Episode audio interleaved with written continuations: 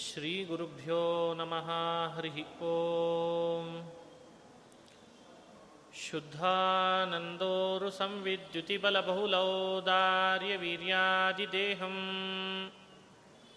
चिन्तासन्तापलेपोद्भवमृतिमुखराशेषदोषातिदूरम् सद्भिर्वैराग्यभक्तिश्रुतिमतिनियतध्यानजज्ञानयोगात् गम्यं वन्दे मुकुन्दाभिधममलमलं ब्रह्मवेदान्तवेद्यम्। अभ्रमं भङ्गरहितम् अजडं विमलं सदा। आनन्दतीर्थमतुलं भजे तापत्रयापहम्। मूकोऽपि यत्प्रसादेन मुकुन्दशयनायते। राजराजायते रिक्तो राघवेन्द्रं तमाश्रये आपादमौलिपर्यन्तं गुरूणामाकृतिं स्मरेत् तेन विघ्नाः प्रणश्यन्ति सिद्ध्यन्ति च मनोरथाः ಶ್ರೀ ಹರಿವಾಯು ಗುರುಗಳ ಚರಣಾರವಿಂದಗಳಲ್ಲಿ ಭಕ್ತಿಪೂರ್ವಕ ಪ್ರಣಾಮ ಅಂಜಲಿಗಳನ್ನು ಅರ್ಪಿಸಿ ಭಗವದ್ಗೀತೆಯ ಆರನೇ ಅಧ್ಯಾಯದ ಪ್ರವಚನ ಹಿಂದೆ ತಿಳಿಸಿದಂತೆ ಇಪ್ಪತ್ತ ಏಳನೇ ಶ್ಲೋಕದ ತನಕ ಮಾಡಿತ್ತು. ಇಪ್ಪತ್ತ ಎಂಟನೇ ಶ್ಲೋಕದಿಂದ ಪುನಃ ಮುಂದುವರಿಸ್ತಾ ಇದ್ದೇನೆ. ಶ್ರೀಕೃಷ್ಣ ಪರಮಾತ್ಮ ಆತ್ಮ ಸಂಯಮ ಯೋಗದಲ್ಲಿ ಅರ್ಜುನನಿಗೆ ಧ್ಯಾನ, ಧ್ಯಾನಕ್ಕೆ ಅಂತ ಬೇಕಾದ ಹಿನ್ನೆಲೆಗಳನ್ನೆಲ್ಲ ನಿರೂಪಣೆ ಮಾಡ್ತಾ ಈ ಧ್ಯಾನ ಯೋಗವನ್ನು ಅನುಷ್ಠಾನ ಮಾಡಿದವನಿಗೆ ಏನು ಫಲ ಬರ್ತದೆ ಅಂತ ವಿಸ್ತಾರವಾಗಿ ಹೇಳಲಿಕ್ಕೆ ಪ್ರಾರಂಭ ಮಾಡಿದ್ದಾನೆ. ಅನುಷ್ಠಾನ ಮಾಡುವವನಿಗೆ ಫಲ ಏನು ಅಂತ ಕೇಳಿದ್ದಕ್ಕೆ ಇಪ್ಪತ್ತೇಳನೇ ಶ್ಲೋಕ ಬಂತು. ಪ್ರಶಾಂತಮನ ಸಂಹ್ಯೇನಂ ಯೋಗಿನಂ ಸುಖಮುತ್ತಮಂ, ಉಪೈತಿ ಶಾಂತರಜಸಂ ಬ್ರಹ್ಮಭೂತಮಕಲ್ಮಷಂ. ಸುಖಂ ಉಪೈತಿ. ಈ ಶ್ಲೋಕದ ಅರ್ಥ ಏನು ಅಂತ ನಾವು ಚಿಂತನೆ ಮಾಡಿದ್ವಿ. ಯಾರು ಸಮ, ಚೆನ್ನಾಗಿ ಯೋಗವನ್ನು, ಸಮಾಧಿ ಯೋಗವನ್ನು ಅನುಷ್ಠಾನ ತರ್ತಾನೆ, ಅವನ ಮನಸ್ಸು ಪ್ರಶಾಂತವಾಗ್ತದೆ. ಪ್ರಶಾಂತವಾಗುವುದು ಅಂದ್ರೆ ಅರ್ಥ ಏನು? ವಿಷಯೇಶು ಅಪ್ರವೃತ್ತ ಮನಸ್ಸಂ ಸ್ವತಃ ವಿಷಯಗಳ ಕಡೆಯಲ್ಲಿ ಹೋಗದೇ ಇರೋ ಹಾಗೆ ತಾನಾಗೆ ಆಗಿಬಿಡ್ತದಂತೆ ಮನಸ್ಸು. ಪ್ರಯತ್ನ ಪಡಬೇಕಿಲ್ಲ. ಅದಕ್ಕೆ ಪ್ರಶಾಂತ ಮನಸ್ಸು ಅಂತಾರೆ. ಯಾರ ಮನಸ್ಸು ವಿಷಯದ ಕಡೆಯಲ್ಲಿ ಧಾವಿಸೋದಿಲ್ಲ, ಆ ಸ್ಥಿತಿ ತಲುಪಬಹುದು, ಅದಕ್ಕೆ ಪ್ರಶಾಂತ ಮನಸ್ಸಂ ಅಂತಾನೆ. ಹಾಗೂ ಅಕಲ್ಮಷಂ ಬ್ರಹ್ಮಭೂತಂ ಶಾಂತರಜಸಂ ಅಂತಂದಿದ್ದಾನೆ. ಧ್ಯಾನದ ಸ್ಥಿತಿ ತಲುಪಿದವನು ಶಾಂತರಜಸಂ, ಶಾಂತರಜಸ್ಕನಾಗ್ತಾನೆ. ಏನು ಶಾಂತರಜಸಂ ಅಂದರೆ? ರಜೋಗುಣದಿಂದುಂಟಾಗುವಂತಹ ಯಾವುದೇ ಥರದ ಕಲ್ಮಶಗಳಿಗೆ, ವಿಕಾರಗಳಿಗೆ ಒಳಗಾಗೋದಿಲ್ಲ ಅಂತ ಅರ್ಥ. ಧ್ಯಾನ ನಡಿತಾ ನಡಿತಾ ಮನುಷ್ಯನಿಗೆ ರಜೋಗುಣದ ಪ್ರಭಾವ ಒಳಗಿದ್ದದ್ದು ತಾನಾಗೆ ಕಡಿಮೆ ಆಗ್ತದಂತೆ. ಮೂರೂ ಗುಣದ ಪ್ರಭಾವ ಜೀವನ ಮೇಲೆ ಇರ್ತದೆ. ಸತ್ವಗುಣ, ರಜೋಗುಣ, ತಮೋಗುಣ. ಅದರಲ್ಲಿ ಧ್ಯಾನ ಹೆಚ್ಚೆಚ್ಚು ನಡೆಸಿದಂಗೆ ಅವನು ಒಳಗಿರುವಂಥ ರಜೋಗುಣದ ಪ್ರಭಾವಕ್ಕೆ ಹೋಗಿಬಿಡ್ತದಂತೆ. ವಿಗತ ರಜೋಗುಣ ವಿಕಾರಂ ಅಂತಾರೆ. ರಜೋಗುಣದ ವಿಕಾರವನ್ನು ದೂರ ಮಾಡಿಕೊಳ್ತಾನೆ. ಧ್ಯಾನದಿಂದ ಆಗುವ ಮತ್ತೊಂದು ಲಾಭ ಇದು. ಅತಯೇವ ಅಕಲ್ಮಶಂ ಆದ್ದರಿಂದಲೇ ಅಕಲ್ಮಶನಾಗ್ತಾನೆ ಅಕಲ್ಮಶ ಅಂದರೆ ಕಾಮಕ್ರೋಧಾದಿ ಕಲ್ಮಶಗಳಿಂದ ದೂರನಾಗ್ತಾನೆ. ಸಮಾಧಿಯ ಫಲ ಇದು, ಧ್ಯಾನದ ಫಲ ಇದು. ಹೀಗೆ ಭಗವಂತ ಕೊಡುವಂತಹ ಫಲದ ವಿವರಣೆ ಇದು. ಬ್ರಹ್ಮಭೂತಂ ಅಂತಾನೆ. ಈ ಶಬ್ದಕ್ಕೆ ಬೇರೆ ಬೇರೆಯವರು ಸ್ವಲ್ಪ ಅರ್ಥ ಮಾಡಿಕೊಳ್ಳುವಾಗ ಗೊಂದಲ ಮಾಡಿಕೊಂಡಿದ್ದಾರೆ. ಬ್ರಹ್ಮನೇ ಆಗಿಬಿಟ್ಟಿರ್ತಾನೆ ಅಂತ. ಬ್ರಹ್ಮಭೂತಂ. ಹಾಗರ್ಥ ಅಲ್ಲ. ಹಿಂದೆ ಕೃಷ್ಣ ಹೇಳಿದ್ದಾನೆ, ತದ್ಬುದ್ಧಯ ತದಾ ಆತ್ಮಾನಃ ಅಂತ ಕೃಷ್ಣನೇ ಹೇಳಿದ್ದಾನೆ. ಆ ಹೇಳಿದ ವಿವರಣೆಗೆ ಅನುಗುಣವಾಗಿ ಬ್ರಹ್ಮನಲ್ಲಿ ಸ್ಥಿತನಾದವ ಬ್ರಹ್ಮಭೂತ ಅಂತ ಅರ್ಥ. ಬ್ರಹ್ಮನಲ್ಲಿ ಸ್ಥಿತನಾಗೋದು, ಮನಸ್ಸನ್ನು ಸ್ಥಿರಗೊಳಿಸೋದು ಬ್ರಹ್ಮಭೂತ. ಇವೆಲ್ಲವೂ ಕೂಡ ಯೋಗಿ ನಮ್ಮ ಅನ್ನೋದಕ್ಕೆ ವಿಶೇಷಣ. ಧ್ಯಾನ ಯೋಗದಲ್ಲಿ ರತನಾದಂತಹ ಯೋಗಿಯಾದವನು ಬ್ರಹ್ಮನಲ್ಲಿ ಸ್ಥಿತನಾಗಿರ್ತಾನೆ, ಕಾಮಕ್ರೋಧಾದಿಗಳಿಂದ ಆಗುವಂತಹ ದೋಷಗಳಿಗೆ ಒಳಪಟ್ಟಿರೋದಿಲ್ಲ, ಅಕಲ್ಮಶನಾಗಿರ್ತಾನೆ. ಹಾಗೆ ರಜೋಗುಣದ ಪ್ರಭಾವದಿಂದ ದೂರನಾಗಿರ್ತಾನೆ. ಸ್ವತಃ ಮನಸ್ಸು ವಿಷಯಗಳಲ್ಲಿ ಹೋಗದಂತೆ ಆಗಿರ್ತದೆ. ಇಂಥ ಯೋಗಿಯ ಬಳಿಗೆ ಸುಖಂ, ಸುಖವು ತಾನಾಗೇ ಬಂದು ಉಪೈತಿ, ಸೇರುವಂತೆ ಆಗ್ತದೆ. ಇದು ಫಲ ಅಂತಂದಿದ್ದಾನೆ ಕೃಷ್ಣ. ಯೋಚನೆ ಮಾಡ್ರಿ. ಮನುಷ್ಯ ಅಂದರೆ ಸುಖವನ್ನು ಬೆನ್ನಟ್ಟಿ ಬೆನ್ನಟ್ಟಿ ಹೋಗೋವನು. ಇದು ಮನುಷ್ಯ ಮಾಡೋ ಕೆಲಸ. ಯೋಗಿ ಅಂದರೆ ಸುಖವೇ ತನ್ನ ಬೆನ್ನತ್ತಿ ಬರೋ ಹಂಗೆ ಮಾಡ್ಕೊಳ್ಳೋನು ಇದೇ ಯೋಗಿ ಅಂದ್ರೆ ಅರ್ಥ. ಯೋಗಿಗೂ ಮನುಷ್ಯನಿಗೂ ಅಂತರ ಏನು? ನಾವೆಲ್ಲ ಮನುಷ್ಯರ ಸ್ಥಿತಿಯಲ್ಲಿದ್ದೇವೆ, ಅವಸ್ಥೆಯಲ್ಲಿ. ನಾವು ಇವತ್ತಿನ ಪ್ರಭಾವಕ್ಕೆ ಒಳಪಟ್ಟು ಲೋಕದಲ್ಲಿ ಸುಖವನ್ನೇ ಬೆನ್ನತ್ತಿ ಬೆನ್ನತ್ತಿ ಹೋಗ್ತಿದ್ದೇವೆ. ಕೃಷ್ಣ ಹೇಳ್ತಾನೆ, ಸುಖ ನಿನ್ನ ಬೆನ್ನತ್ತಿ ಬರೋ ಹಾಗೆ ಮಾಡ್ಕೋ ಅಂತಂತಾನೆ. ಹಾಗಾಗಿ ಕೃಷ್ಣ ಸುಖವನ್ನು ಪಡಿತಾನೆ ಅಂತ ಶಬ್ದ ಆಡೋಕ್ಕಿಂತ ಸುಖವೇ ನಿನ್ನ ಹತ್ರ ಬಂದು ಸೇರ್ತದೆ ಅಂತ ಹೇಳ್ತಾನೆ ಪರಮಾತ್ಮ. ಎಷ್ಟು ವ್ಯತ್ಯಾಸ ಇದೆ ಅಲ್ಲ. ಎಷ್ಟು ಚೆನ್ನಾಗಿ ಹೇಳಿದ್ದಾನೆ ಪ್ರಶಾಂತ ಮನಸಂ ಯೋಗಿನಂ ಏನಂ ಅಕಲ್ಮಶಂ ಬ್ರಹ್ಮಭೂತಂ ಏನಂ ಸುಖಂ ಉಪಯಿತಿ. ನಿನ್ನ ಬಳಿಗೆ ಸುಖವು ಬಂದು ಸೇರುವಂತಾಗ್ತದೆ.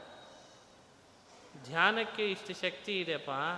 ಧ್ಯಾನ ಮಾಡೋದ್ರಿಂದ ಇಷ್ಟು ಲಾಭ ಇದೆಯಪ್ಪ. ಯೋಚನೆ ಮಾಡು. ಎಲ್ಲರೂ ಹೇಗೆ ಅಡ್ವರ್ಟೈಸ್ಮೆಂಟ್ ಕೊಡ್ತಾರೆ? ಇಂಥದ್ದನ್ನು ನೀವು ವರ್ಕೌಟ್ ಮಾಡಿರಿ. ನಿಮಗೆ ನೋಡ್ರಿ ಆಮೇಲೆ ಎಷ್ಟು ಸುಖ ಸುಖ ಸಿಗ್ತದೆ ಅಂತ ಅಂತಿರ್ತಾರೆ ಆದರೆ ಭಗವಂತಂತಾನೆ ಧ್ಯಾನವನ್ನು ವರ್ಕೌಟ್ ಮಾಡ್ರಿ, ಸುಖ ನಿಮ್ಮ ಬೆನ್ನ ಹತ್ತಿ ಹೇಗೆ ಬರ್ತದೆ ಅಂತ ನೋಡ್ರಿ ಅಂತಂತಾನೆ. ಸುಖ ತಾನಾಗೆ ಬರುವಂಥ ಉಪಾಯ ಧ್ಯಾನ. ನಾವಾಗೆ ಸುಖವನ್ನು ಬೆನ್ನಟ್ಟಿ ಹೋಗುವಂಥದ್ದು ಮನುಷ್ಯರು ಮಾಡ್ತಾ ಇರೋ ಕೆಲಸ. ಇದೇ ಅಂತರ. ಧ್ಯಾನಕ್ಕೆ ಆ ಶಕ್ತಿ ಇದೆ. ಅದನ್ನು ನಾವು ಗಮನಿಸಬೇಕು. ಈ ಶ್ಲೋಕ ಹಿಂದೆ ವಿವರಣೆ ಕೊಟ್ಟಿದ್ದೆ. ಮುಂದಿನ ಶ್ಲೋಕ ಭಗವಂತ ಹೇಳುವಾಗ, ಸುಖವನ್ನು ಇವನಾಗಿ ಅಟ್ಟಿಸ್ಕೊಂಡು ಹೋಗಲಿಲ್ಲ. ಸುಖವೇ ಇವನ ಬಳಿಗೆ ಬಂತು ಅಂದರೆ, ಅನಾಯಾಸವಾಗಿ ಬರ್ತದೋ ಅನಾಯಾಸವಾಗಿ ಬರ್ತದೋ ಹೇಗೆ ಆ ಸುಖ? ಬರೋದು ಅಂತ ಆದರೆ ಅದು ಹೇಗಿರ್ತದೆ ಕುತೂಹಲ ಇದೆ ನಮಗೆ. ಅದಕ್ಕೆ ಕೃಷ್ಣ ಮುಂದಿನ ಶ್ಲೋಕದಲ್ಲಿ ಉತ್ತರ ಕೊಟ್ಟ. ಧ್ಯಾನ ಯೋಗಿ ಆದವನಿಗೆ ಸುಖ ಅನಾಯಾಸೇನ ಬರ್ತದೋ, ಆಯಾಸೇನ ಬರ್ತದೋ, ಅನಾಯಾಸೇನ ಬರ್ತದೆ. ಎಂಥದ್ದಿರ್ತದೆ ಅದನ್ನು ಹೇಳ್ತಾನೆ. ಏವಂ ಯುಂಜನ್ ಸದಾತ್ಮಾನಂ ಯೋಗಿ ವಿಗತ ಕಲ್ಮಷಃ ಸುಖೇನ ಬ್ರಹ್ಮ ಸಂಸ್ಪರ್ಶಂ ಅತ್ಯಂತಂ ಸುಖಮಶ್ನುತೆ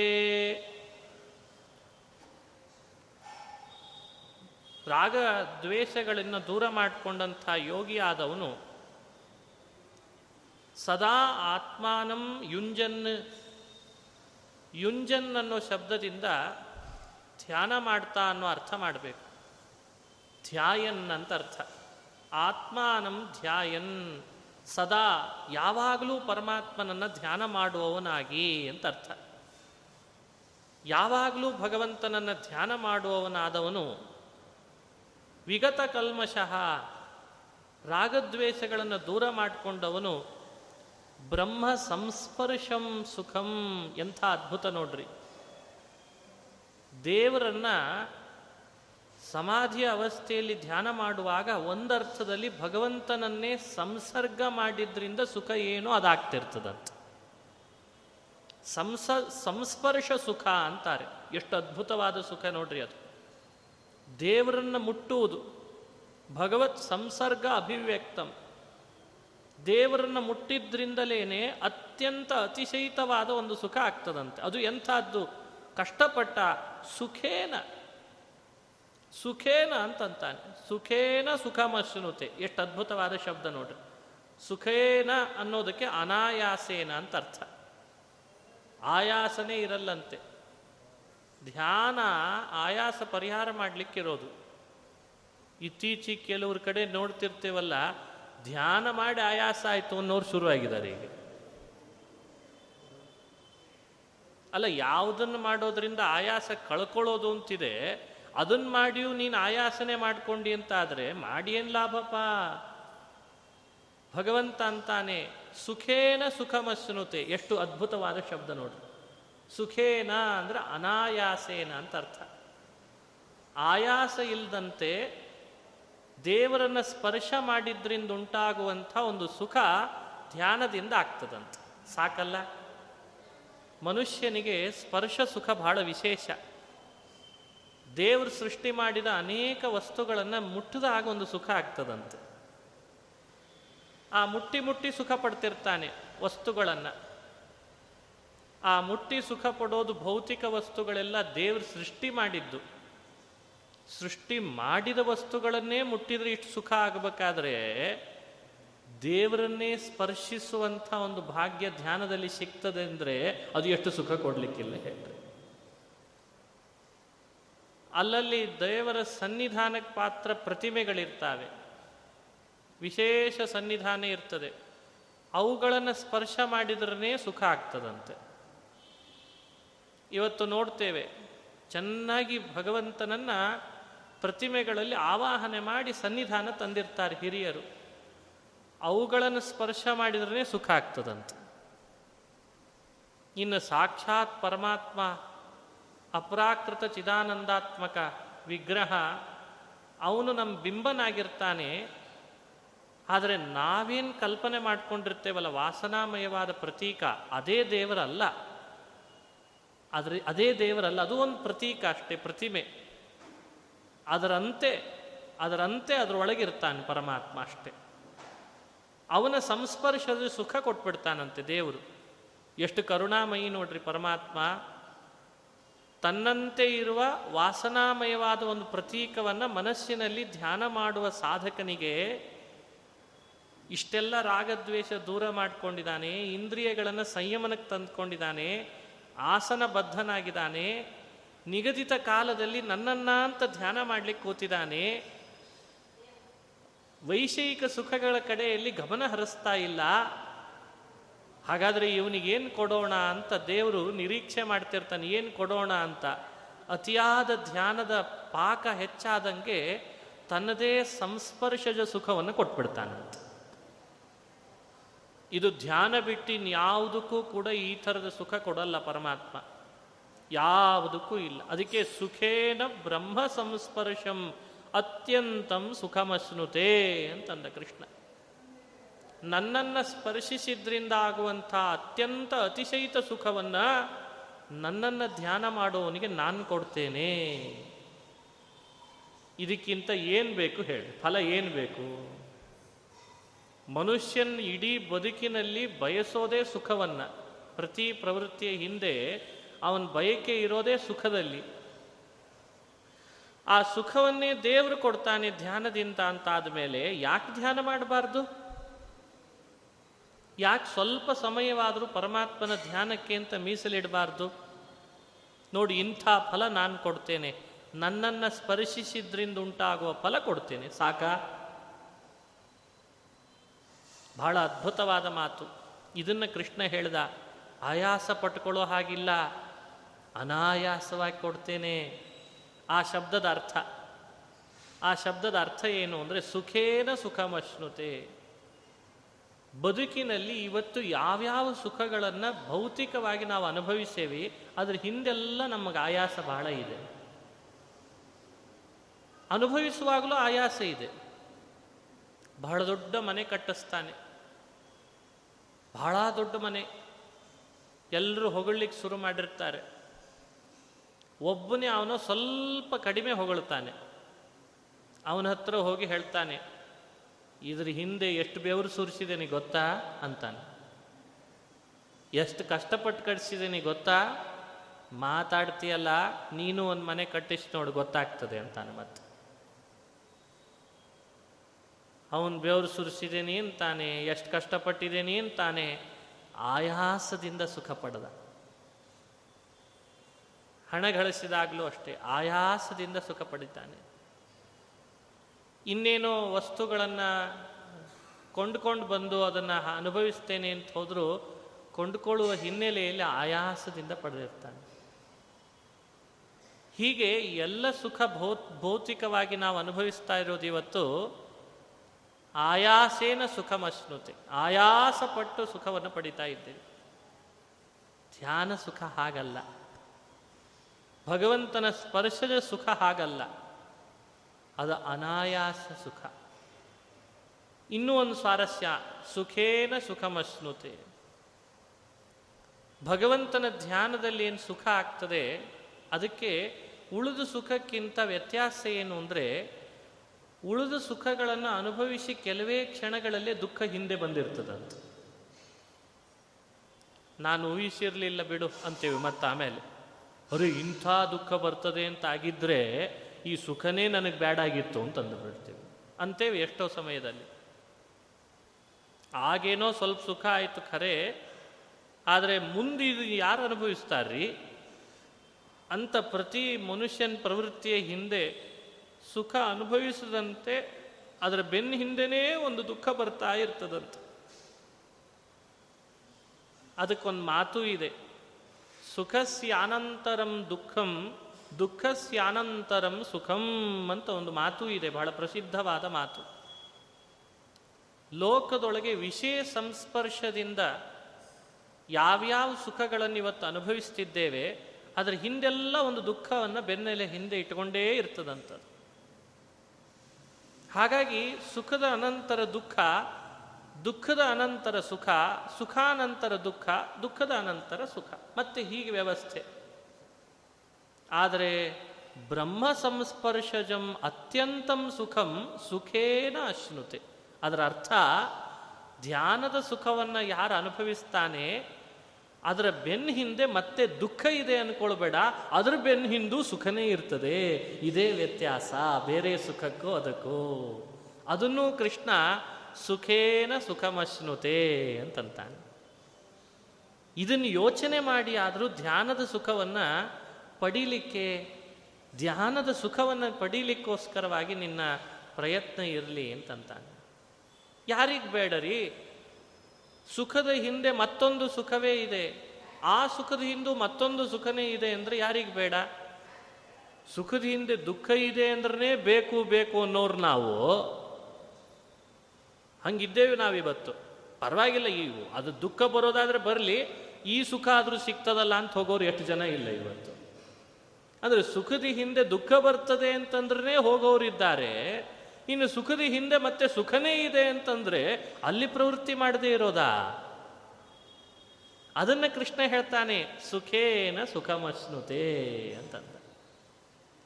ಇನ್ನೊಂದು ಮಾತು ಹೇಳಿದ್ದಾನೆ, ಅತ್ಯಂತಂ ಸುಖಮಶ್ನುತೆ ಎಂಥ ಅದ್ಭುತವಾದ ಮಾತು. ಅತ್ಯಂತಂ ಸುಖಂ, ಬ್ರಹ್ಮ ಸಂಸ್ಪರ್ಶಜಂ ಅತ್ಯಂತಂ ಸುಖಮಶ್ನುತೆ. ಮನುಷ್ಯ ಧ್ಯಾನ ಮಾಡ್ತಾ ಮಾಡ್ತಾ ಸುಖದ ಹಿಂದೆ ಬೇರೆ ರೀತಿಯಾದ ದುಃಖ ಇಲ್ಲದೆ ಇರುವ ಸುಖ ಅನುಭವಿಸ್ತಾನೆ, ಆಯಾಸ ಇಲ್ಲದೆ ಇರುವಂಥ ಸುಖ ಅನುಭವಿಸ್ತಾನೆ, ಅತ್ಯಂತಂ ಸುಖಮಶ್ನುತೆ ಇನ್ನೊಂದು ಮಾತು ಹೇಳಿದ್ದಾನೆ.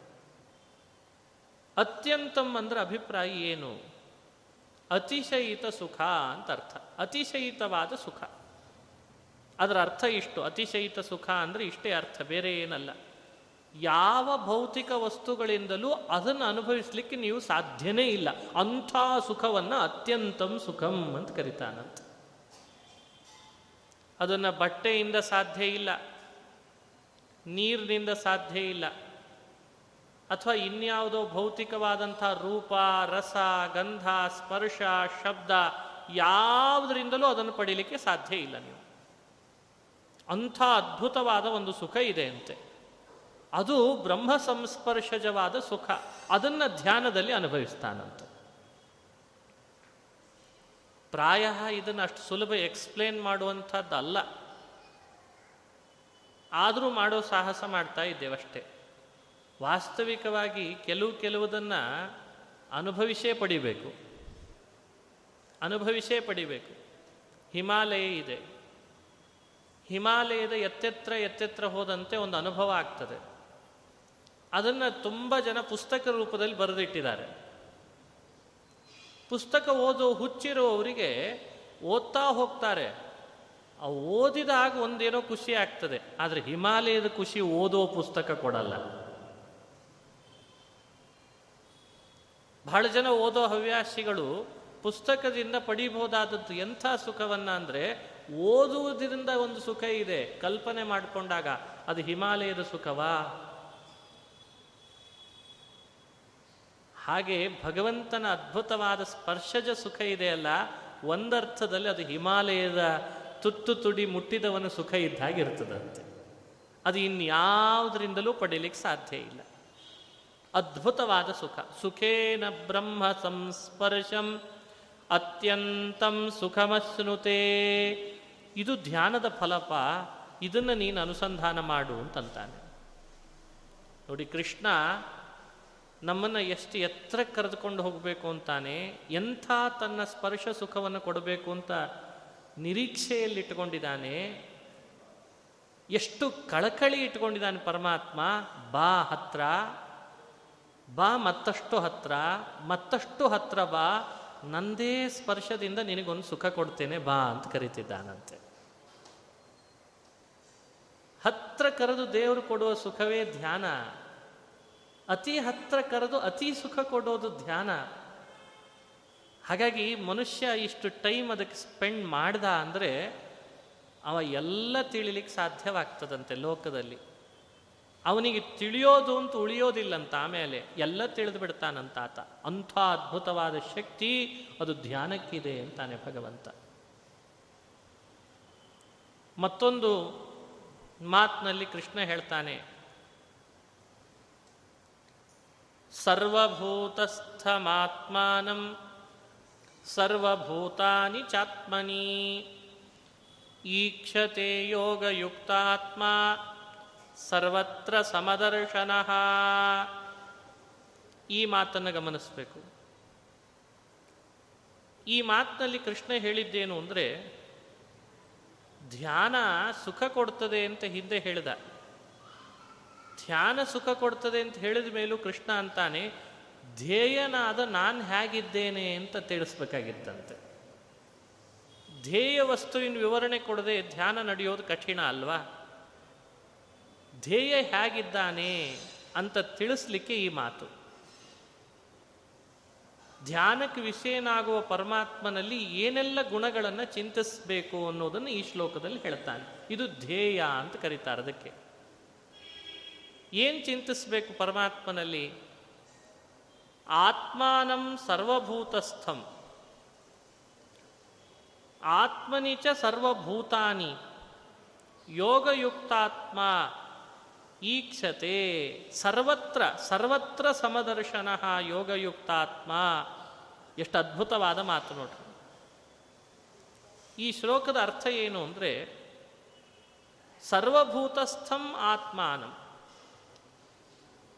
ಬ್ರಹ್ಮನಿಂದ ಆರಂಭ ಮಾಡಿ ಸಕಲ ಪ್ರಾಣಿಗಳಲ್ಲಿಯೂ ಭಗವಂತ ಇದ್ದಾನೆ ಅಂತ ತಿಳಿಯೋದು ಒಂದು. ಎರಡನೇ ಅಂಶ ಸರ್ವಭೂತಾನಿಚ ಆತ್ಮನಿ. ಎಲ್ಲರೂ ಕೂಡ ಬ್ರಹ್ಮನಿಂದ ತೃಣಪರ್ಯಂತಿರುವ ಜೀವರು ಭಗವಂತನ ಅಧೀನರಾಗಿದ್ದಾರೆ ಅಂತ ತಿಳಿಯೋದು. ಎಲ್ಲರೂ ದೇವರ ಅಧೀನ, ಎಲ್ಲರೂ ಭಗವಂತನನ್ನೇ ಆಶ್ರಯಿಸಿದ್ದಾರೆ ಇದನ್ನ ತಿಳಿಯೋದಾದರೆ ಮತ್ತೊಂದಂತಾನೆ, ಸಮದರ್ಶನ. ಸಾಮ್ಯದಿಂದ ಪರಮಾತ್ಮನನ್ನು ಚಿಂತನೆ ಮಾಡು ದೇವರ ಐಶ್ವರ್ಯದ ಸಾಮ್ಯ. ತೃಣದಲ್ಲಿ ದೇವರಿದ್ದಾನೆ ಅಲ್ಲ, ಬ್ರಹ್ಮನಲ್ಲಿಯೂ ದೇವರಿದ್ದಾನೆ, ಚತುರ್ಮುಖನಲ್ಲಿ. ವಾಯುನಲ್ಲಿದ್ದಾನೆ, ಇಂದ್ರನಲ್ಲಿದ್ದಾನೆ, ಚಂದ್ರನಲ್ಲಿದ್ದಾನೆ. ಆ ದೇವತೆಗಳು, ಜೀವರು ಬೇರೆ ಬೇರೆ ಇದ್ದು ಅವರೊಳಗಿರುವ ಪರಮಾತ್ಮ ಮಾತ್ರ ಒಂದೇ ಥರನಾಗಿದ್ದಾನೆ ಇದಕ್ಕೆ ಸಮದರ್ಶನ ಅಂತ ಹೆಸರಂತೆ. ತೃಣದಲ್ಲಿರುವ ದೇವರಿಗೆ, ನನ್ನಲ್ಲಿರುವ ಪರಮಾತ್ಮನಿಗೆ ತೃಣದಲ್ಲಿ ಶಕ್ತಿ ಕಡಿಮೆ ಇದೆ, ನನ್ನಲ್ಲಿರೋ ದೇವರಿಗೆ ಶಕ್ತಿ ಜಾಸ್ತಿ ಇದೆ ಅಂತ ತಿಳಿಬಾರ್ದಂತೆ.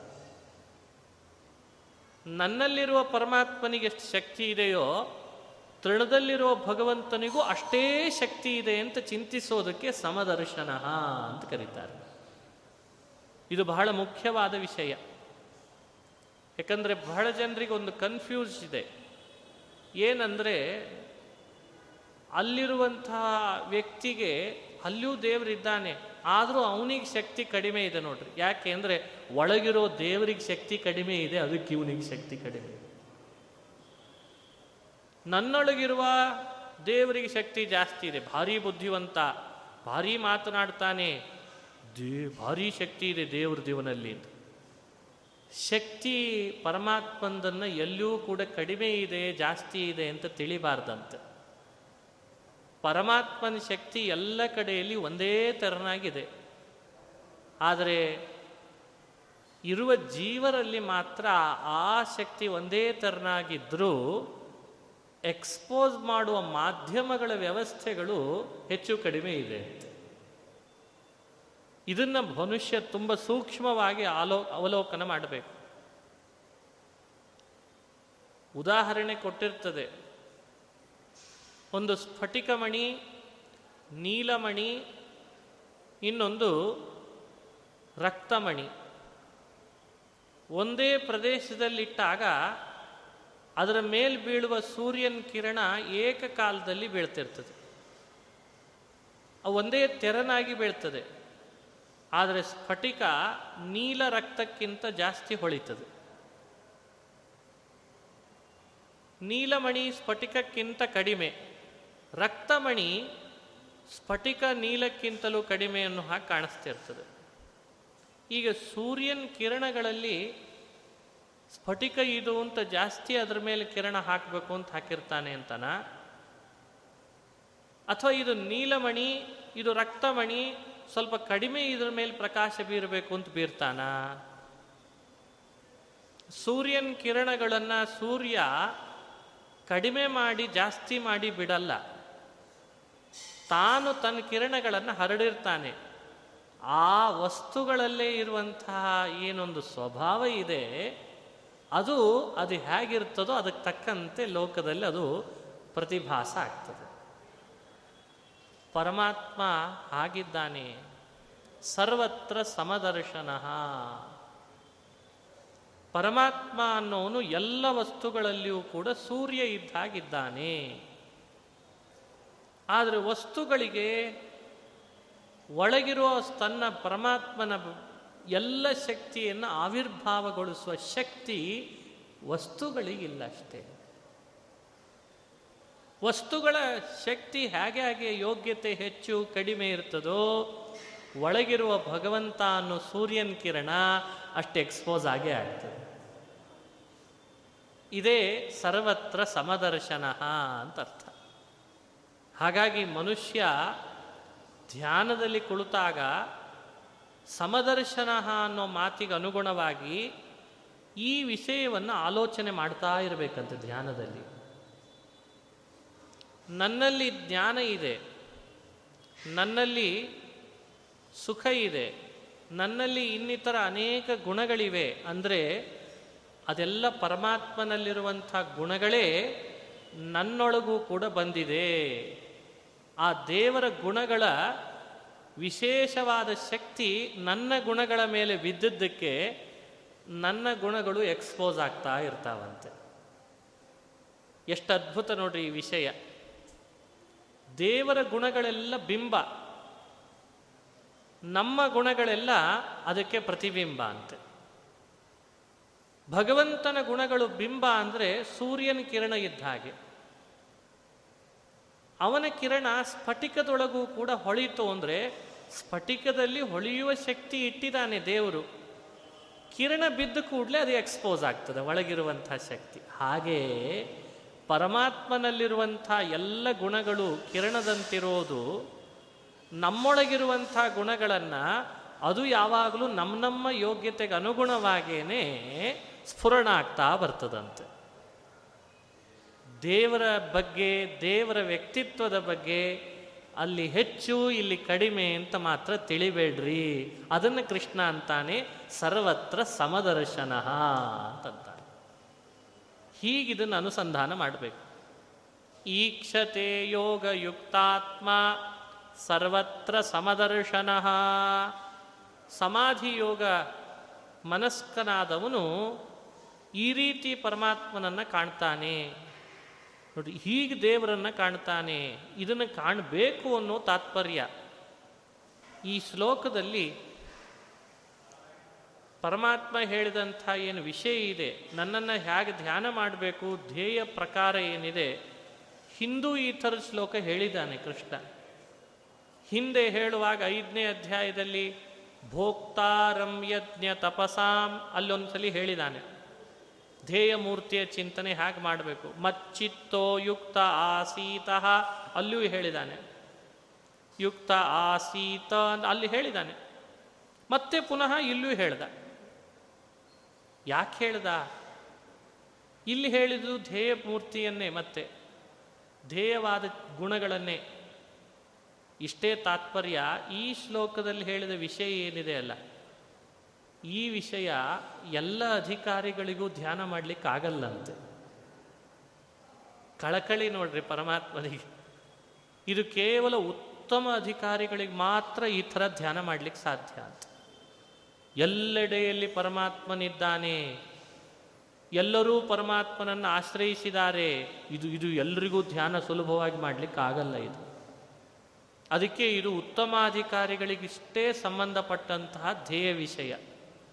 ನಾವೆಲ್ಲ ಸ್ಥೂಲವಾಗಿ ತಿಳಿದಿರ್ತೇವೆ. ಏನಂತ? ಎಲ್ಲೆಡೆ ಭಗವಂತನಿದ್ದಾನೆ ಇಷ್ಟೇ ಸ್ಥೂಲವಾಗಿ ತಿಳಿತೇವೆ ಅಷ್ಟೇ. ಆದರೆ ಒಳಗಿಳಿದು ಇದನ್ನು ಧ್ಯಾನ ಮಾಡಬೇಕಾದ್ರೆ ಮಾತ್ರ ಇದು ಉತ್ತಮಾಧಿಕಾರಿಗಳಿಗೆ. ಹಾಗಾಗಿ ಈ ಶ್ಲೋಕದಲ್ಲಿ ಉತ್ತಮಾಧಿಕಾರಿಗಳಿಗೆ ಸಂಬಂಧಪಟ್ಟ ವಿಷಯವನ್ನು ಪರಮಾತ್ಮ ಪ್ರಸ್ತಾಪ ಮಾಡ್ತಾನೆ. ಅದನ್ನು ಅನುಸಂಧಾನ ಮಾಡಿಸಿದ.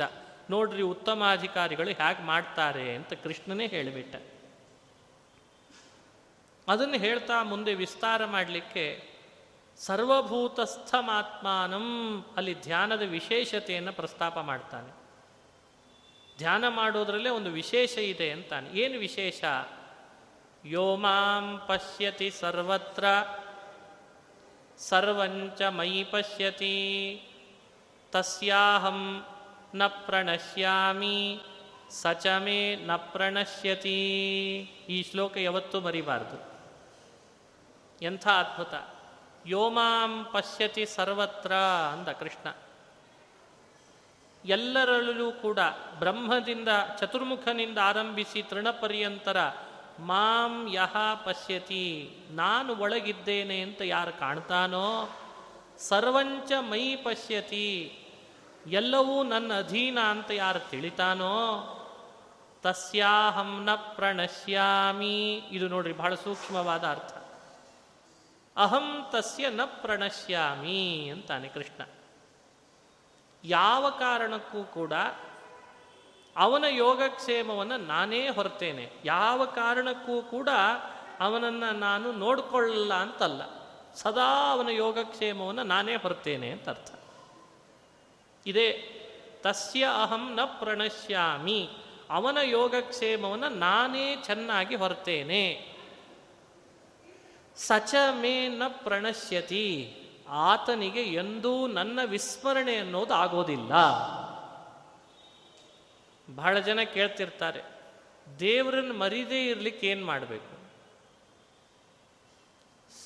ಪ್ರಶ್ನೆ ಸರಳವಾಗಿ ಕೇಳ್ತಾರೆ.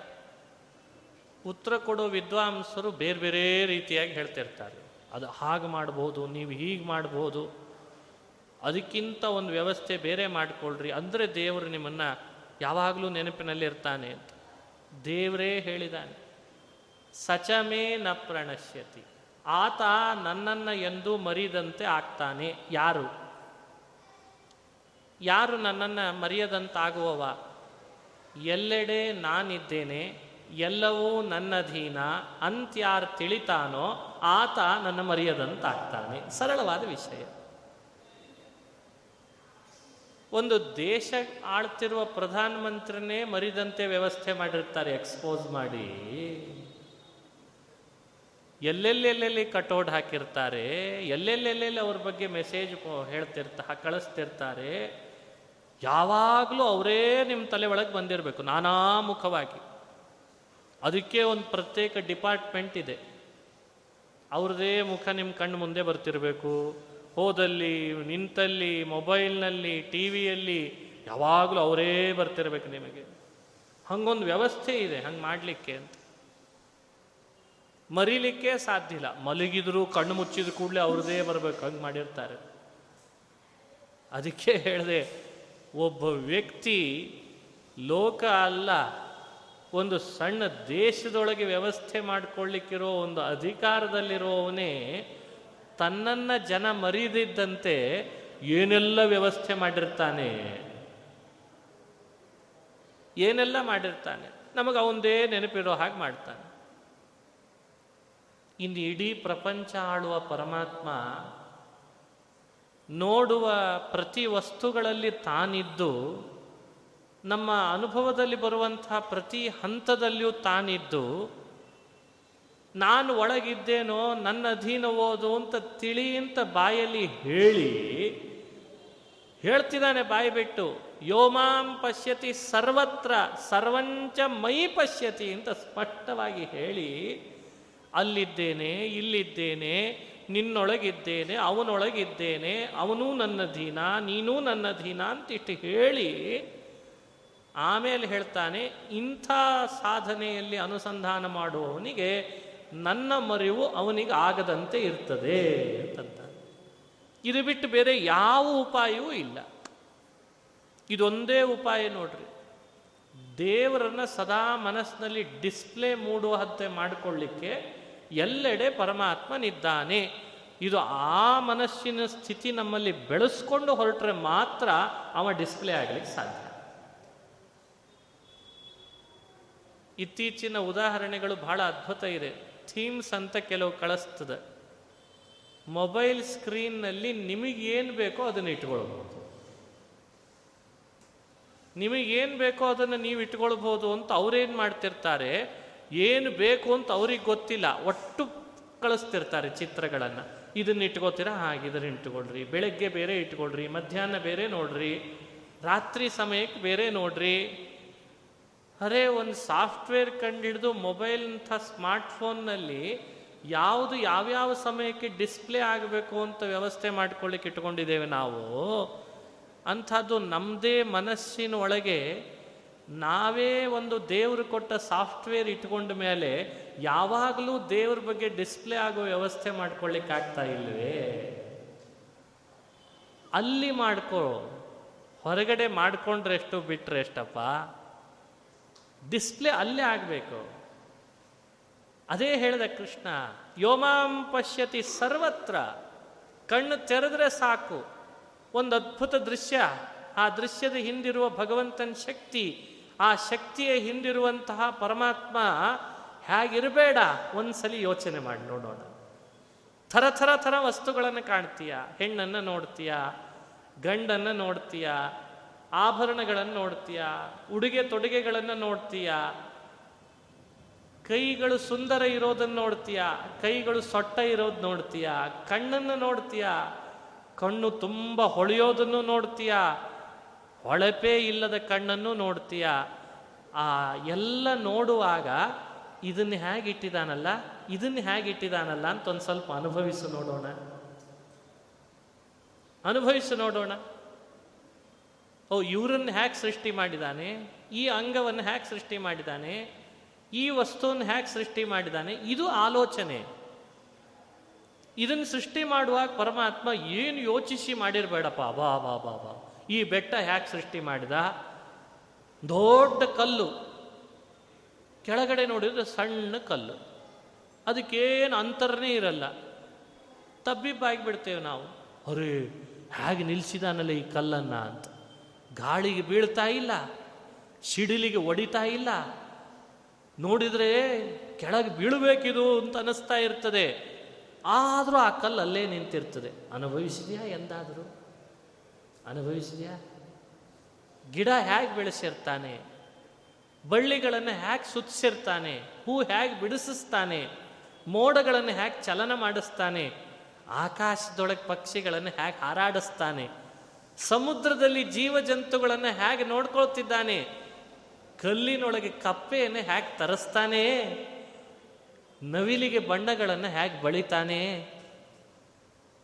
ನಾವು ಬಳದ್ವ ನವಿಲಿಗೆ ಬಣ್ಣ? ನವಿಲಿಗೆ ಚಿತ್ರ ವಿಚಿತ್ರ ಬಣ್ಣಗಳನ್ನು ಹೇಗೆ ಬಳಿತಾನೆ?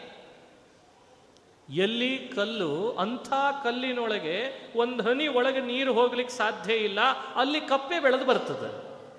ಹೇಗೆ ಬೆಳೀತದೆ? ಯಾರು ನೀರು ಹಾಕ್ತಾರೆ? ಅದು ಒಟ್ರುಗುಟ್ಟೋದು ಹೇಗೆ? ಯಾವ ಯಾವಾಗಲೂ ಒಟ್ರುಗುಡ್ತದ? ಸಮಯ ಸಮಯಕ್ಕಷ್ಟೇ ಒಟ್ರುಗುಡ್ತದ? ಸಮುದ್ರದೊಳಗೆ ಸೃಷ್ಟಿ ಆಗ್ತಿರುವ ಕಪ್ಪೆ ಚಿಪ್ಪಿನ ಹೊಳಪು ಹೇಗಿದೆ? ಶಂಖ ಯಾಕೆ ಸೃಷ್ಟಿ ಆಗ್ತಾ ಇದೆ? ನಾದ ಎಲ್ಲಿದ ಬರ್ತಾ ಇದೆ ಶಂಖದಲ್ಲಿ? ಶಂಖ ಒಡೆದು ನೋಡಿದ್ರೆ ಒಳಗಡೆಯಲ್ಲೇನಾದರೂ ಶಬ್ದ ಇದೆನಾ? ಆದರೆ ಶಂಖದ ಒಂದು ಭಾಗದಿಂದ ಗಾಳಿಯನ್ನು ಊದಿದ್ರೆ ಮಾತ್ರ ಧ್ವನಿ ಬರ್ತದಲ್ಲ, ಎಲ್ಲಿದ ಬರ್ತದೆ? ಎಲ್ಲಿದ ಬರ್ತದೆ? ಹುಡುಕಿದೆಯಾ? ಏನಿಲ್ಲ. ಏನೇನು ಹುಡುಕ್ತಾ ಇಲ್ಲ. ದೇವರು ನಿರೀಕ್ಷೆ ಮಾಡ್ತಾನೆ, ನನ್ನನ್ನು ಸರ್ವತ್ರ ಯೋ ಮಾಂ ಪಶ್ಯತಿ. ಅಂದರೆ ಇದೇ ಅರ್ಥ. ಸುಮ್ಮನೆ ಕೂಡಬೇಡೋ. ಕಾಲಹರಣ ಮಾಡಬೇಡವೋ. ಏನು ನೋಡ್ತಿ ಅದರೊಂದು ಕುತೂಹಲ ಹುಡುಕು, ಅದರೊಂದು ಹಿನ್ನೆಲೆ ಇರ್ತದೆ, ಅಲ್ಲಿ ದೇವರಿರ್ತಾನೆ ಅದನ್ನು ನೀ ಹುಡುಕು. ಇಷ್ಟು ಮಾಡೋ ಅಭ್ಯಾಸ ಮಾಡ್ಕೊಂಬಿಡು, ಇದೇ ಮನಸ್ಸಿನಲ್ಲಿ ಯಾವಾಗಲೂ ನಿನಗೆ ತುಡಿತ ಶುರು ಆಗಿಬಿಡ್ಲಿ, ನನ್ನ ವಿಸ್ಮರಣೆ ಹೇಗಾಗ್ತದೆ ನೋಡ್ತೇನೆ ಅಂತಂತಾನೆ ಭಗವಂತ. ನನ್ನ ವಿಸ್ಮರಣೆ ಹೇಗಾಗ್ತದೆ ಯಾಕೆ ಅಂದರೆ ನಿನ್ನನ್ನು ನಾ ಮರಿದೇ ಇದ್ದಂತೆ ನಿನಗೂ ಜಗ್ಗಸ್ತ ನನ್ನನ್ನು ಮರಿಲಿಕ್ಕಾಗದೇ ಇರೋಂಗೆ ಮಾಡ್ತೇನೆ ಅಂತಂದಂತ ರಹಸ್ಯ ಹೇಳ್ತದೆ. ಆಮೆಗಳಿದ್ದಾವೆ, ಆಮೆ. ನದಿ, ಸಮುದ್ರ, ಸರೋವರ ಕೆರೆಗಳ ಹತ್ರ ಆಮೆಗಳನ್ನು ನೋಡ್ತೇವೆ, ತಾಂಬೇಲು. ಅವುಗಳಲ್ಲಿ ಎದೆ ಹಾಲಿಲ್ಲ. ಆದರೆ ಅವು ತಿಂದು ಹೆಚ್ಚಾಗಿ ತಮ್ಮ ದೇಹವನ್ನು ಪೌಷ್ಟಿಕವಾಗಿ ಇಟ್ಟುಕೊಳ್ಳೋದು ಕೆರೆಗಳಲ್ಲಿ, ಸರೋವರಗಳಲ್ಲಿ ಕಲ್ಲಿ ಕಟ್ಟುವಂಥ ಹೊಲಸು, ಪಾಚಿ ಅವನ್ನು ತಿಂದು ಪಾಪ ಅಷ್ಟೇ ಅವಕ್ಕೆ ಆಹಾರ. ಹೀಗಾಗಿ ಅವುಗಳಿಗೆ ಅಂತ ಆಹಾರದ ವ್ಯವಸ್ಥೆ ಪ್ರತ್ಯೇಕ ಮಾಡಿಲ್ಲ. ಆದರೆ ಅವುಗಳು ಕೂಡ ಮೊಟ್ಟೆಗಿಟ್ಟೆ ಇಟ್ಟು ತಮ್ಮ ತಮ್ಮ ಮರಿಗಳನ್ನು ಹಾಕ್ತಾವೆ. ಆ ಮರಿಗಳನ್ನು ಹಾಕ್ತಾ ಇದ್ದಾಗ ಈ ವಿಚಿತ್ರ ಏನು ಅಂದರೆ ಹಾಕಿದ ಸಣ್ಣ ತಾಂಬೇಲಿಗೆ ಆಹಾರ ತಗೊಳ್ಳಿಕ್ಕಾಗಲ್ಲ. ಬಾಯಲ್ಲಿ, ಬಾಯಿ ಚಿಕ್ಕದಿರ್ತದೆ. ಅದಕ್ಕೆ ಹೋಗಿ ನೀನು ಇಲ್ಲಿ ತಿನ್ನು ಅಂತಂದರೆ ತಿನ್ನಲಿಕ್ಕಾಗಲ್ಲ ಆದರೆ ಮರಿಯನ್ನು ಹಾಕ್ತದೆ. ಅದನ್ನು ಬೆಳೆಸ್ಬೇಕೀಗ. ಹೇಗೆ ಬೆಳೆಸ್ಬೇಕು ಅಂತ ಪ್ರಶ್ನೆ. ಹೇಗೆ ಬೆಳೆಸ್ಬೇಕು? ಆಮೆಗಳು ತಮ್ಮ ತಮ್ಮ ಚಿಕ್ಕ ಚಿಕ್ಕ ಸಂತಾನಗಳನ್ನು ಬೆಳೆಸುವಾಗ ಅವು ಏನು ಮಾಡ್ತಾವೆ ಅಂದರೆ ತಾಯಿ ಆಮೆ ತನ್ನ ಮಗುವನ್ನು ನೀರಿನಲ್ಲಿ ತಾನು ಓಡಾಡ್ತಾ ಓಡಾಡ್ತಾ ತಲೆಯಲ್ಲಿ ಯೋಚನೆ ಮಾಡ್ತಾ ಇರ್ತದಂತ ಅದ್ರ ಬಗ್ಗೆ ಅಷ್ಟೇ. ನನಗೊಂದು ಮರಿ ಇದೆ ಅಂತ ಯೋಚನೆ ಮಾಡ್ತಿರ್ತದಂತೆ. ನಂದೊಂದು ಸಂತತಿ ಇದೆ ನನ್ನ ಸಂತತಿಯನ್ನು ಈ ಕೆರೆ ಒಳಗೆ ಅಲ್ಲಿಟ್ಟು ಬಂದಿದ್ದೇನೆ ಅಂತ ಆ ಆಮೆ ಬಗ್ಗೆ ಯೋಚನೆ ಮಾಡ್ತಿರ್ತದಂತೆ. ಆ ಯೋಚನೆಯಿಂದ ಲಾಭ ಏನು ಅಂದರೆ ಮರಿ ಆಮೆಗೆ ಶಕ್ತಿ ಬರ್ತಿರ್ತದಂತೆ. ತಾಯಿ ಆಮೆ ಯೋಚನೆ ಮಾಡಿದರೆ ಮರಿ ಆಮೆಗೆ ಶಕ್ತಿ ಬರ್ತದಂತೆ. ಯೋ ಎಂಥ ಅದ್ಭುತ ನೋಡ್ರಿ ದೇವರ ಸೃಷ್ಟಿ ಅಮೋಘ ಇದು. ಇಡೀ ಪ್ರಪಂಚದೊಳಗೆ ಇದನ್ನು ನೀವು ಎಲ್ಲೂ ಬೇರೆ ಕಡೆಯಲ್ಲಿ ನೋಡ್ಲಿಕ್ಕೆ ಸಾಧ್ಯ ಇಲ್ಲ. ಯೋಮಾಂ ಪಶ್ಯತಿ ಸರ್ವತ್ರ. ಸಾಕು, ನಾನು ಅದಕ್ಕೆ ಹೇಳ್ತೇನೆ. ಮನುಷ್ಯನಿಗೆ ಪೌಷ್ಟಿಕತೆ ಹೇಗೆ ಬರಬೇಕು ಅಂತ ಬಹಳ ಜನರ ಚಿಂತೆ. ತಾಯಿ ಆಮೆ ತನ್ನ ಮರಿಗೆ ಪೌಷ್ಟಿಕತೆಯಿಂದ ಬರೀ ಆಲೋಚನೆ ಮಾಡಿಸೇ ಕೊಟ್ಬಿಡ್ತದಂತೆ. ಆಲೋಚನೆಯಿಂದ ಶಕ್ತಿ ಬರ್ತದೆ. ಯೋಚನೆ ಮಾಡಿದ್ರ? ಹಾಗಾಗಿ ನಾನು ಹೇಳ್ತೇನೆ, ಮನುಷ್ಯ ಯಾವಾಗ ಶಕ್ತಿಯುತನಾಗ್ತಾನೆ ಅಂದರೆ ದೇವರ ಆಲೋಚನೆಯಲ್ಲಿ ಯಾವಾಗ ನಾವು ಸೇರ್ಕೋತೇವೋ ಆವಾಗ ನಾವು ಶಕ್ತಿಯುತರಾಗ್ತೇವೆ ಭಗವಂತನಿಗೂ ನಮ್ಮ ಬಗ್ಗೆ ಒಂದು ವಿಶೇಷ ಪ್ರತ್ಯೇಕ ಆಲೋಚನೆಗಳು ಶುರು ಆಗಬೇಕಂತೆ. ಈತ ನನ್ನ ಭಕ್ತ ಅಂತ. ಇಲ್ಲಿ ತರ್ಕ ಮಾಡಿದರೆ ಉಪಯೋಗ ಇಲ್ಲ. ಇಲ್ಲಿ ಲಾಜಿಕ್ ಹಾಕಬಾರ್ದು. ಇದು ಅಲೌಕಿಕ ಶಕ್ತಿ. ಅದನ್ನು ಕೃಷ್ಣ ಹೇಳ್ತಾನೆ ತಸ್ಯಾಹಂ ನ ಪ್ರಣಶ್ಯಾಮಿ ಅಂದರೆ ಇದೇ ಅರ್ಥ.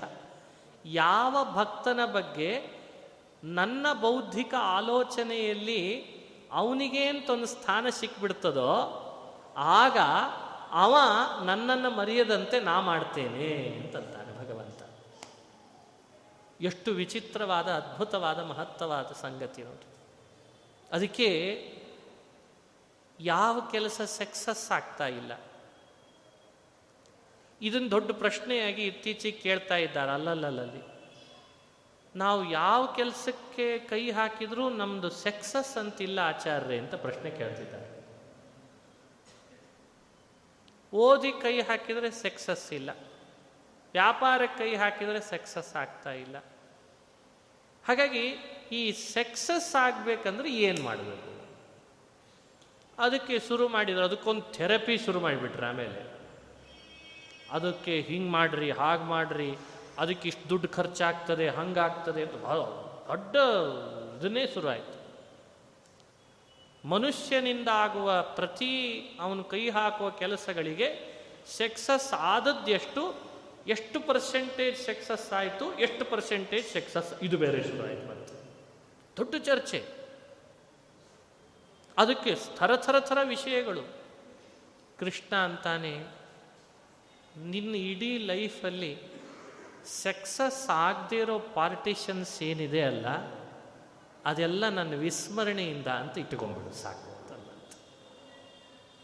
ಅದು ಬ್ಯಾಡ್ ಪಾರ್ಟಿಷನ್ ಯಾವ್ಯಾವ ನಿನ್ನ ಜೀವನದೊಳಗೆ ಸಕ್ಸಸ್ ಆಗಿಲ್ಲ ಅಂತಿದೆ, ಅದ್ರ ಹಿಂದೆ ತೆಗೆದು ನೋಡು ನನ್ನನ್ನು ಮರ್ತಿದ್ದೆ ಅನ್ನೋದು ನಿನಗೆ ಗೊತ್ತಾಗ್ತದೆ ಅಂತ. ಇಷ್ಟೇ. ಯಾವ ಸಕ್ಸಸ್ ಆಗಿದೆ ಅದರ ಹಿಂದೆ ನನ್ನ ನೆನಪಿತ್ತು ಅಂತ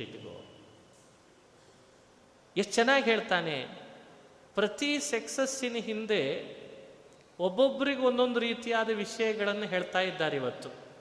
ಆದರೆ ಪರಮಾತ್ಮ ಅಂತಾನೆ, ನನ್ನ ಸ್ಮರಣೆ, ನನ್ನ ಚಿಂತನೆ, ನನ್ನ ಅವಲೋಕನೆ, ಅದು ಮಾತ್ರ ಪ್ರತಿಯೊಬ್ಬರಿಗೂ ಕೂಡ ಅವನ ಸಕ್ಸಸ್ಸಿನ ಹಿಂದೆ ಇರ್ತದೆ ಅಂತಂತಾನೆ. ಪ್ರೂವ್ ಮಾಡ್ತಾನೆ ಅರ್ಜುನನನ್ನು ಉದಾಹರಣೆಯಾಗಿಟ್ಟು. ಪ್ರೂವ್ ಮಾಡಲಿಕ್ಕೋಸ್ಕರನೇ ಮಹಾಭಾರತ. ಎಷ್ಟು ಅದ್ಭುತ ನೋಡ್ರಿ. ಒಂದು ಸಣ್ಣ ಪ್ರಸಂಗವನ್ನು ನಾವು ಗಮನಿಸ್ಬೋದಿಲ್ಲಿ ಯಾವಾಗಲೂ ಪರಮಾತ್ಮನ ಸ್ಮರಣೆ, ಎಲ್ಲೆಡೆ ಪರಮಾತ್ಮನ ಸ್ಮರಣೆ. ಎಲ್ಲರೂ ದೇವರ ಅಧೀನ. ಈ ಈ ವಿಷಯ ಏನು ಕಾನ್ಸೆಪ್ಟ್ ಇದೆ? ಇದರ ಮರುವು ನಮ್ಮಂಥವ್ರಿಗಷ್ಟೇ ಅಲ್ಲ. ದೊಡ್ಡ ದೊಡ್ಡವರಿಗೂ ಆಗಿತ್ತಂತ ಹಿಂದೆ ಆವಾಗ ಅವ್ರ ಜೀವನದಲ್ಲಿ ಅವ್ರು ಹೇಗೆ ಅನಾಹುತ ಅನುಭವಿಸಿದರು ಅನ್ನೋದನ್ನು ಒಂದು ದೃಷ್ಟಾಂತ ಕೊಡುತ್ತದೆ ಮಹಾಭಾರತ. ಒಂದು ಸಣ್ಣ ಪ್ರಸಂಗ. ಪಾಂಡವರು ವನವಾಸಕ್ಕೆ ಅಂತ ಬಂದರು.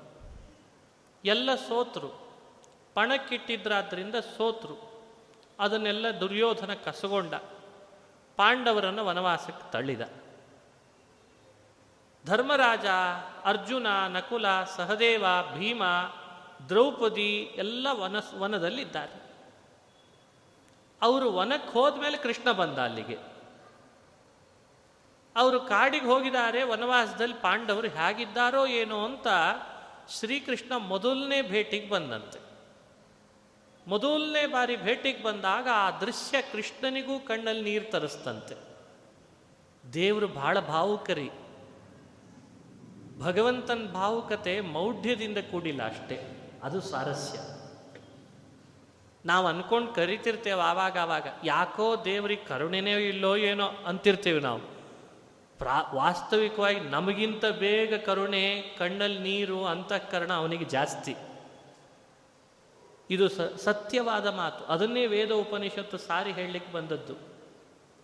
ನಮ್ಮ ಮನಸ್ಸು ಅದು ಯಾವಾಗಲೂ ಕೂಡ ಅಂತಃಕರಣದಿಂದ ಮೃದುವಾಗಿ ತೊಯ್ದಿರ್ತದೆ ಅಂತಿಲ್ಲ. ದೇವರ ಮನಸ್ಸು ಹಾಗಲ್ಲ. ಯಾವಾಗಲೂ ಕೂಡ ಅದು ಬಹಳ ಮೃದುವಾಗಿ, ಮೃದು ಮೃದುವಾಗೇ ಇರ್ತದಂತೆ. ಪಾಂಡವರನ್ನು ಯಾವ ಸ್ಥಿತಿಯಲ್ಲಿ ಇಟ್ಟಿದ್ದ ಪರಮಾತ್ಮ ರಾಜಸ್ಸು ಯಾಗ ಮಾಡಿಸಿದ್ದ, ಇಂದ್ರಪ್ರಸ್ಥದಲ್ಲಿ ಮೆರೆಸಿದ್ದ ಇಡೀ ರಾಜಾಧಿ ರಾಜರು ಕಪ್ಪ ಕಾಣಿಕೆ ಒಪ್ಪಿಸಿ ಧರ್ಮರಾಜನನ್ನ ಸಿಂಹಾಸನದಲ್ಲಿ ಕೂಡಿಸಿ ಎಷ್ಟು ಎತ್ತರ ಕರ್ಕೊಂಡು ಹೋಗಿದ್ದ? ಭೇಟಿಯಾಗಲಿಕ್ಕೆ ಅಂತ ಬಂದರೆ ನೋಡ್ತಾನೆ ದರ್ಬೆ ಚಾಪೆನೂ ಇಲ್ಲಂತೆ ಸರಿಯಾಗಿ ಹಾಸ್ಕೊಳ್ಳಿಕ್ಕೆ ಕಾಡಿನಲ್ಲಿ ಇದ್ದಾರಂತೆ. ಎಲ್ಲಿ ಇದ್ರು ಎಲ್ಲಿಗೆ ಬಂದರು? ನೋಡಿದ್ರ? ಮಹಾಭಾರತದ ಕಥೆ ಇದು. ಎಲ್ಲ ಸೋತ್ರು, ಎಲ್ಲವೂ ಸೋತ್ರು. ನಾರ್ಮಡಿ ಅದರ ಸ್ಥಿತಿ ನೋಡಿದ ಕೂಡಲೇ ಭಗವಂತನಿಗೆ ಅನಿಸ್ತಂತೆ, ಛೇ ಛೇ ಛೇ, ಪಾಂಡವರಿಗೆ ಇಂಥ ಸ್ಥಿತಿ ಬಂತಲ್ಲ. ಧರ್ಮರಾಜ ಅಂತ ಹೇಳಿ ಒಂದು ಮಾತು ಹೇಳಿದ್ದಂತೆ ನಾನೇನಾದರೂ ಆ ಸಮಯದಲ್ಲಿ ಇದ್ದಿದ್ರೆ ನಿಮಗೆ ಈ ಸ್ಥಿತಿ ಬರಲಿಕ್ಕೆ ಬಿಡ್ತಿರ್ಲಿಲ್ಲ ಅನ್ನಂತೆ. ಧರ್ಮರಾಜ ತಕ್ಷಣ ತಲೆ ಕೆಳಗೆ ಹಾಕಿದ್ನಂತೆ. ಇಷ್ಟು ಮಹಾಭಾರತದಲ್ಲಿ ಒಂದು ಸಣ್ಣ ಸೀಕ್ವೆನ್ಸನ್ನು ತಿಳಿಸ್ತಾರೆ. ಯಾಕೆ ಹೇಳಿದ್ದು ಈ ಪ್ರಸಂಗ ಮಹಾಭಾರತ ಅಂದರೆ, ಅಲ್ಲ ದೇವರು ಎಲ್ಲೆಡೆ ಇಲ್ವೇ? ಎಲ್ಲೆಡೆ ಇದ್ದ ಮೇಲೆ ದೇವರು ತಾನೇ ಧರ್ಮರಾಜನಿಗೆ ಮತ್ತೆ ಪುನಃ ನಾನೇನಾದರೂ ಆ ಸಮಯದಲ್ಲಿ ಇದ್ದಿದ್ರೆ ಹೀಗಾಗ್ಲಿಕ್ಕೆ ಬಿಡ್ತಿರ್ಲಿಲ್ಲ. ಹೀಗೆ ಅನುಭವದ? ಆ ಮಾತಿನ ಒಳಮರ್ಮ ಏನು? ಮಹಾಭಾರತದ ಗುಟ್ಟುಗಳಿವೆಲ್ಲ. ಧರ್ಮರಾಜ ತಲೆ ಕೆಳಗೆ ಯಾಕೆ ಹಾಕಿದ? ಇಷ್ಟೇ ತಾತ್ಪರ್ಯ.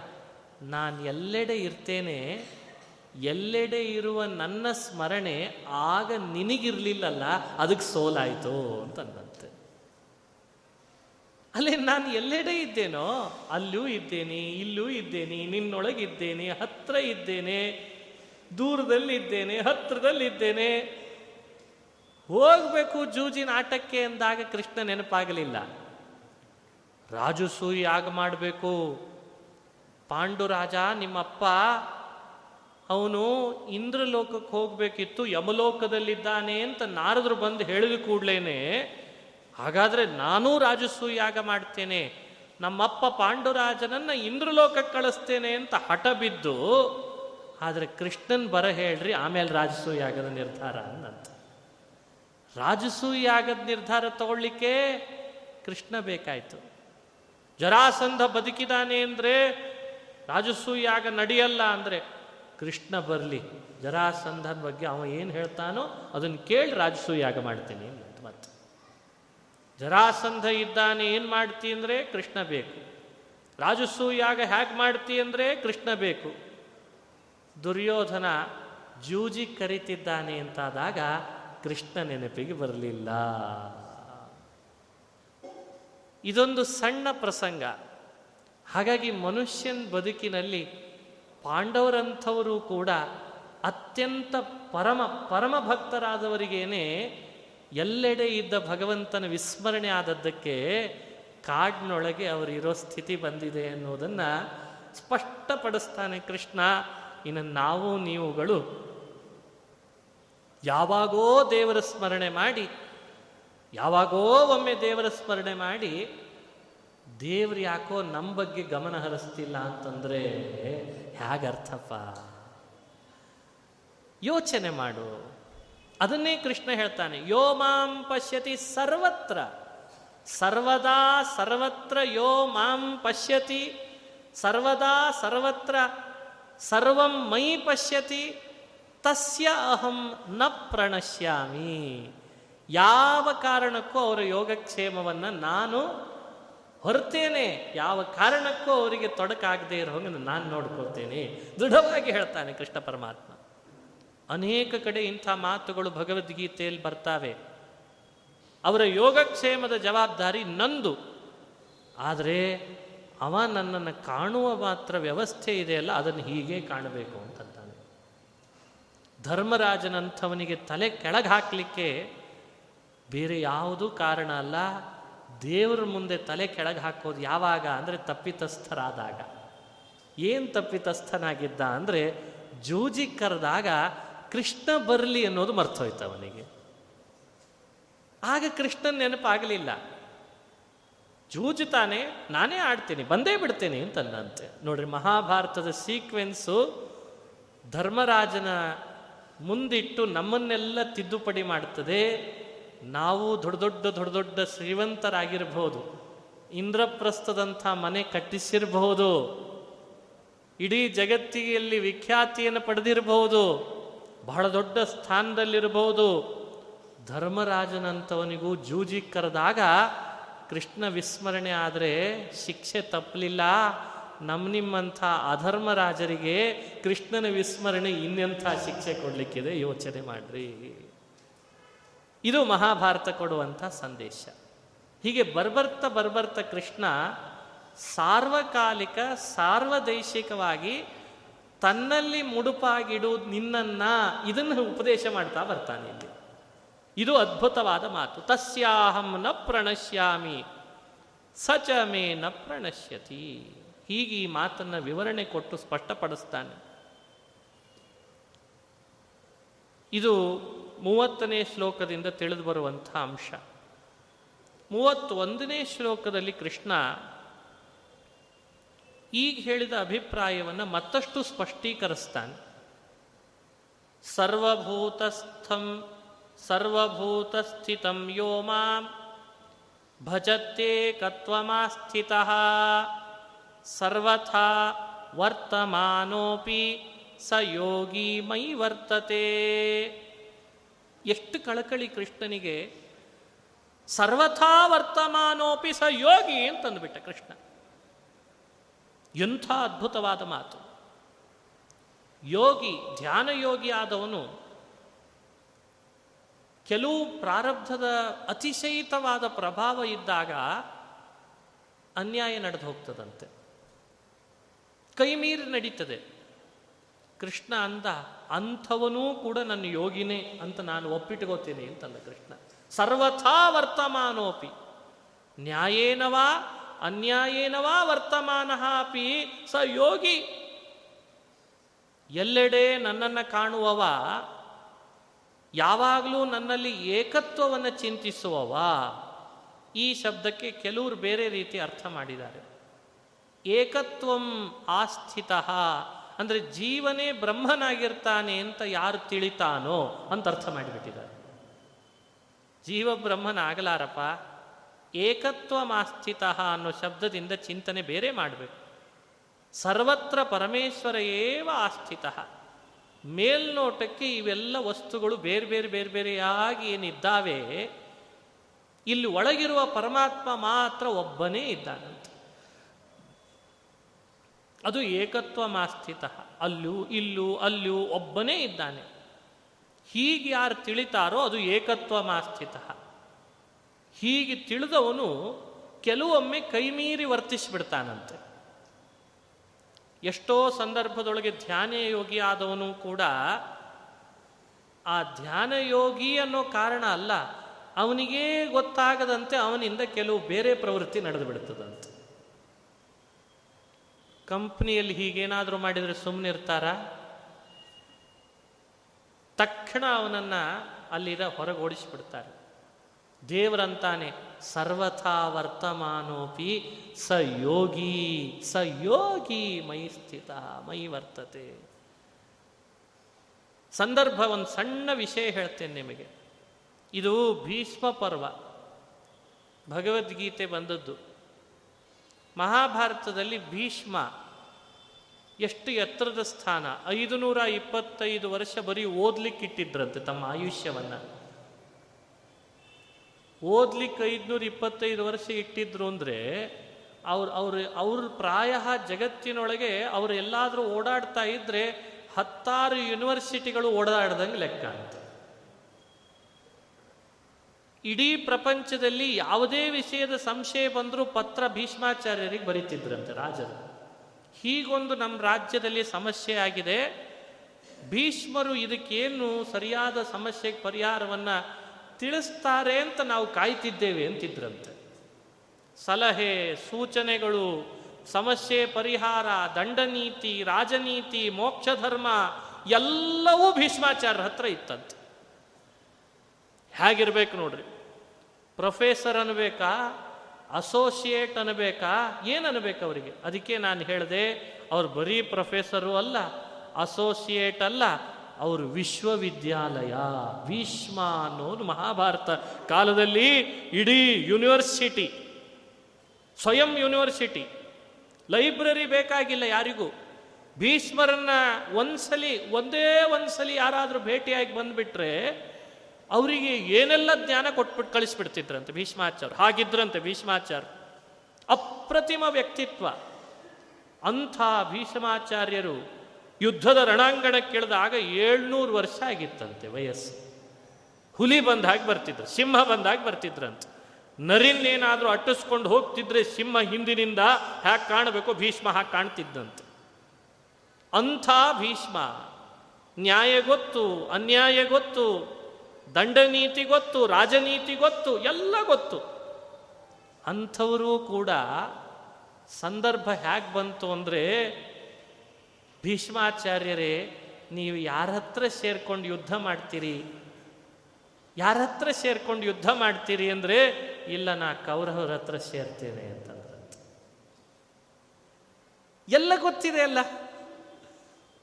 ಆದರೂ ಯಾರ ಹತ್ರ? ಇಲ್ಲ, ನಾನು ಕೌರವರ ಹತ್ರ ಸೇರ್ತೇನೆ. ಅಲ್ಲ, ನಿಮ್ಮ ಅಭಿಪ್ರಾಯದಲ್ಲಿ ಗೆಲುವು ಯಾರಿಗಾಗಬೇಕು ಅಂತ? ಆಗಿನ ಕಾಲದ ಪತ್ರಕರ್ತರು ತುಂಬ ಚಾಣಾಕ್ಷರೇ ಇದ್ರಿ. ಆಗಲೂ ಒಂದು ಮೀಡಿಯಾ ಇತ್ತು. ಅವರೆಲ್ಲ ಭೀಷ್ಮರನ್ನು ಒಂದ್ಸಲಿ ಇಂಟರ್ವ್ಯೂ ಮಾಡಿದರು ಯುದ್ಧದ ಪ್ರಾರಂಭದಲ್ಲಿ. ಹಾಗಾದರೆ ನಿಮ್ಮ ಜಯ ನಿಜವಾಗ್ಲೂ ಯಾರಿಗೆ? ನೀವು ಗೆಲ್ತೇವೆ ಅನ್ನೋ ವಿಶ್ವಾಸದಲ್ಲಿ ಯುದ್ಧಕ್ಕೆ ಹೊರಟಿದ್ದೀರಾ? ಅಥವಾ ನಿಮ್ಮ ಅಭಿಪ್ರಾಯ ಬೇರೆ ಇದೆನಾ? ಅಂತ ಕೇಳಿದ್ರೆ ಭೀಷ್ಮರು ಹೇಳಿದ್ರಂತೆ ನಾವು ಯುದ್ಧ ಮಾಡಬೇಕು ಅಂತ ಹೊರಟಿದ್ದೇವೆ ಗೆಲುವು ಏನಿದ್ರು ಪಾಂಡವರಿಗೆ ಅಂತ ಯುದ್ಧ ಮಾಡ್ತಿದ್ರಂತೆ ಭೀಷ್ಮಾಚಾರ್ಯ. ಜಯೋಸ್ತು ಪಾಂಡುಪುತ್ರಾಣ. ಅರೆ ಇಬ್ಬಗೆಯ ನೀತಿ, ಎಲ್ಲ ತಿಳಿದವರು ಮಾಡಿದ ವಿಚಿತ್ರ. ಅಲ್ಲ, ಕೃಷ್ಣ ಆ ಕಡೆಯಲ್ಲಿದ್ದಾನಲ್ಲ ಹೌದು, ನಮಗದು ವಿಷಯ ತಿಳಿದು ಬಂದಿದೆ, ಅದಕ್ಕೆ ಜಯೋಸ್ತು ಪಾಂಡುಪುತ್ರಾಣ ಅಂದ್ರಂತೆ. ಭೀಷ್ಮರಿಗೆ ಸೋಲು ಕೌರವರಿಗೆ ಬರ್ತದೆ ಅನ್ನೋ ಅರಿವು ಪೂರ್ವದಲ್ಲಿದ್ದರೂ ಕೂಡ ತಾನ್ ಮಾತ್ರ ಸೇರಿದ ಪಕ್ಷ ಕೌರವ ಪಕ್ಷ.